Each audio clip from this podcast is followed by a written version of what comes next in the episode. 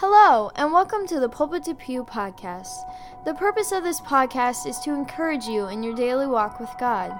And now, here are some thoughts from our dad, Brad McClure. Well, hello, welcome back to the Pulpit to Pew podcast. So glad you chose to join us once again this week. And this week, in our devotional study, we are going back to a familiar place, a place that I went a lot last year, maybe some earlier this year, in a place I just tend to drift back to. We're going to Psalms. And this week we're going to be in Psalm 61. And I love David. I love studying his life. I love it that he was a man that fought Goliath and won. He was a man's man, but he was an emotional man. He was a writer. He went through a lot of difficult times, and he talked to God about it. He wrestled through them and came out a man after God's own heart. And so I love studying David and thinking about his life and the twists and turns. And so today, the other night, I was just kind of sitting down late, and I was just cracked open my Bible, and I'm reading through or in parts of Isaiah, but in the evening, I thought, well, let's just go to Psalm, and I just came across this Psalm. And it's interesting because in this Psalm, in Psalm 61, it has the word overwhelmed. Now, I don't blog as much as I had planned to. I write more in the newsletter. I do the podcast. And from time to time, I wrote a blog post yesterday, but I'll probably never post it. But so from time to time, I will write. But when I did write early on, there was one post or two, maybe three, I don't know, obviously. It's been a little bit, but it was about being overwhelmed. And every once in a while when I get on the Google Analytics and I just check out the page, that is the most searched post that I've ever done. And when I say that, it just means, it doesn't mean that people that follow the podcast or follow the blog. It just means that people Google being overwhelmed and they get taken to that page. And it made me think about what a lot of people in society feel. We are overwhelmed. A lot of Christians are overwhelmed. And so I want to read Psalm 61 in a little context, because you know I'm Captain Context here. I love context. I believe in studying this last couple days that David had been king and is now fleeing from his son Absalom. And I've talked a lot about David on this podcast, and I don't know when you've joined in, but David had spent a lot of his life fleeing. He fled from Saul, then after he became king, he fled from his son, and so a lot of times running, and this is a time it seems like he is running from his son Absalom. And he says this, a little short one, and I just want to look at a few thoughts. He begins in verse 1, he says, "Hear my cry, O God, attend unto my prayer." That's a pretty common one as I study David's Psalms. A lot of times he would just ask God, "God, would you just listen? Would you just hear me? And I want you to hear this request, and please answer it." And then in verse 2, there's an interesting phrase. He says, "From the end of the earth will I cry unto thee." And I was trying to do a little research on this. What is he talking about? Now, you may not have had a full understanding of the earth being round. And so a lot of times, maybe back then, before we have all the technology that we have, maybe he was thinking that he was extending to the farthest reach of the earth. I don't know, maybe not. But I think really what he was saying here is, I'm in an unexpected place. I'm at the, it feels like the end of the earth. I don't know really where I'm at. I'm in an unexpected place. Have you ever been there? Have you ever been in an unexpected situation? And you wound up in an unexpected place through some unexpected circumstances. And you see the key theme here is there's a lot of times that we face unexpected things in life. News of cancer. Well, it seems like in recent days I've heard of several people that have been touched by cancer and are going to go through some rigorous treatments. Our town, I wrote about it in last week's newsletter, but our town just faced the death of a senior girl, a softball player. Her daughter goes to the school, different school where my daughter goes and plays volleyball with her, and one time played softball with her, and it was her sister. She passed away in a car accident, unexpected. That family, the seniors and friends at school, find themselves in an unexpected situation. And David was in an unexpected situation, and he says, "From the ends of the earth do I cry." In a sense, he could be saying, in the midst of this unexpected situation, God, I'm crying to you. And I think David's in a good place. That's where we need to go when life takes a twist or a turn or throws you on your back or surprises you with this news. Cry out to God. And he says, so from the end of the earth will I cry unto thee. Then he says, when my heart is overwhelmed. So not only when you find yourself in an unexpected situation, but when you feel like you are drowning in emotion, you're drowning in the circumstances. This idea of overwhelmed has got the idea of being encompassed. I'm just encompassed with everything. The emotions are caving in, the pressures of life, the situation, I'm just overwhelmed. And maybe I'll link back in the notes to the posts that I wrote about being overwhelmed and situations that cause us to be overwhelmed. But David's situation was seemingly clear. He was on the run from his son whom he loved. Unexpected, unwanted, emotions flying high. This is the son who I've raised, and now he's against me. He's trying to kill me. I'm the king, but I'm running. I'm hiding in caves. My people maybe are going to rise up against me and follow him. All of these emotions are on David. And I imagine that whatever your circumstance may be, whether it is one of these with cancer, or maybe your loved one with cancer, or death of a loved one, or just whatever the circumstances may be, we can become overwhelmed. And so he says, when my heart within me, when my heart is overwhelmed, then he gives this request, lead me to the rock that is higher than I. I love that phrase. He's praying to God and he's asking God to lead him where? To the rock. Now, David uses this term in Psalm 18 and many other Psalms. He uses this term, the rock, to refer to really Jesus Christ, the Messiah, to God. So he's asking God, lead me to the rock.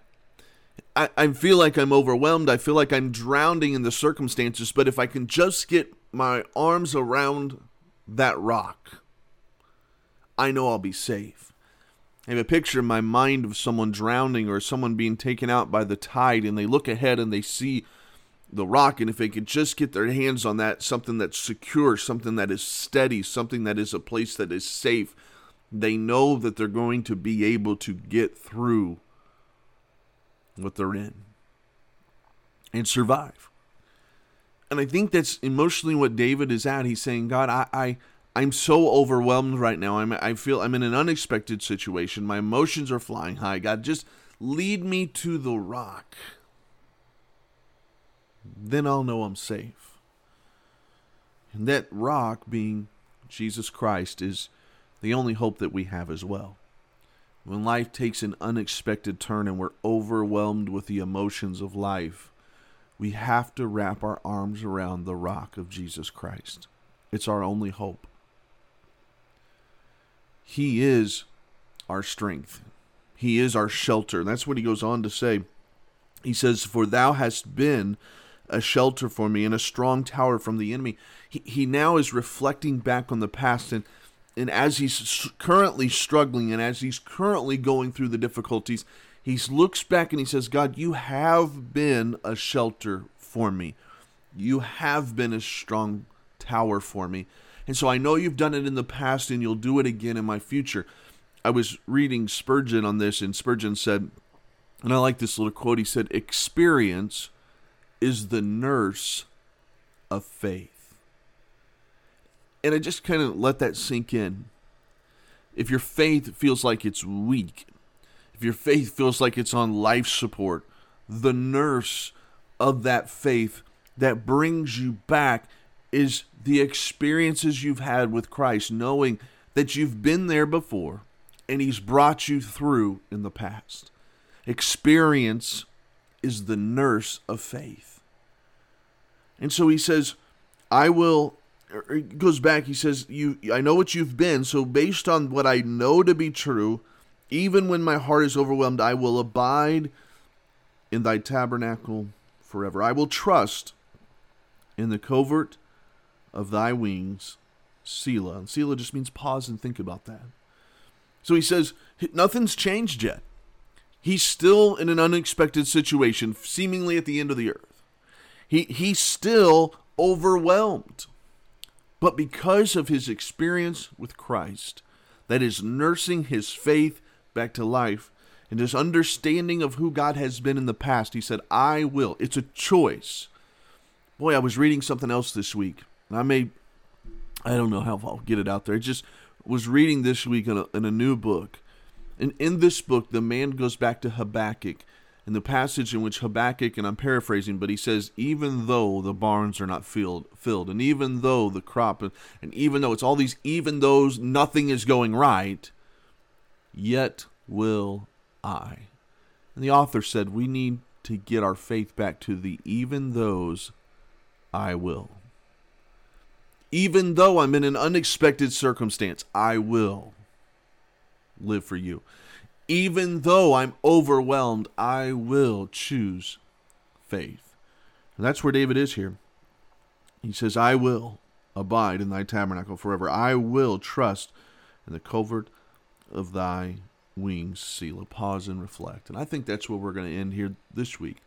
I want us to pause and reflect on this truth. David was running, unexpected situation, overwhelmed with emotion and trials and difficulties, squeezing him out, drowning him, but he said, lead me to that rock.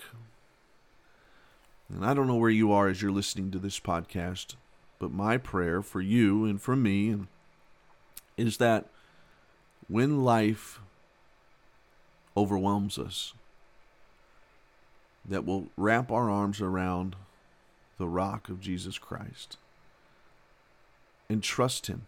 You say, well, I don't have a lot of experience to nurse me. I'm a young Christian. I'm new to this, or I've not seen a lot of answered prayer in my past. Well, then what you have to do is trust what you know to be true according to the Bible. Trust in others' faith, what you see from others in the stories that you've read and the experiences that others have went through. Trust in God. And God will bring you through, and next time you go through a trial, you say, wow, that's pessimistic. Next time, there's going to be a next time. You'll know again, he brought me through before. He'll bring me through this time. So, are you overwhelmed? Many people are. I hope that you will think about this verse. Let me read it one more time. He says this, when my heart is overwhelmed, lead me to the rock that is higher than I. Hey, I forgot to say something. So can I come back to a point? It's my podcast. I can do whatever I want, right? I love this. He says, lead me to the rock that is higher than I. There's a little nugget in this. You see, David was the king. He had reached the really pinnacle, the highest position you can have. And yet he still was overwhelmed. He still was in an unexpected situation that his position couldn't get him out. So he needed a rock, a Savior that was greater than him. Who is that? That's Jesus. You see, it doesn't matter if you've achieved so much in life. Trials are going to come. It doesn't matter your position. It doesn't matter your money. It doesn't matter your whatever. Trials will come. We've got to be led to the rock that's higher than us, who's Jesus Christ. We can't save ourselves. We can't rescue ourselves. And David realized that. He said, I need Jesus Christ. And so do you and I. Hey, thanks for listening this week to the Pulpit to Pew podcast. Stick around for my ramblings. So glad you chose to join us this week.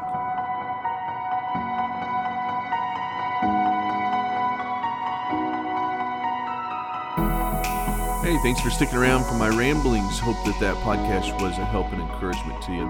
Hey, a couple of books that have been a help to me that I'm reading. I'm reading one by Louis Giglio called Don't Give the Enemy a Seat at Your Table. And my wife bought this book for me, and I think she wants to read it next. She's reading another one that I'll mention next. But so I picked it up and started to read it, and I noticed right off the bat he's going to Psalm 23, where I've been writing and kind of studying Psalm 23 and posting that on my on the blog, bradmcclure.org. And so he's zeroing in a very interesting spot, the part in Psalm 23 when it says, "Thou preparest a table before me in the presence of my enemies." That phrase is a little bit confusing to me, so I'm interested to see as he digs down. I'm on chapter 4 today.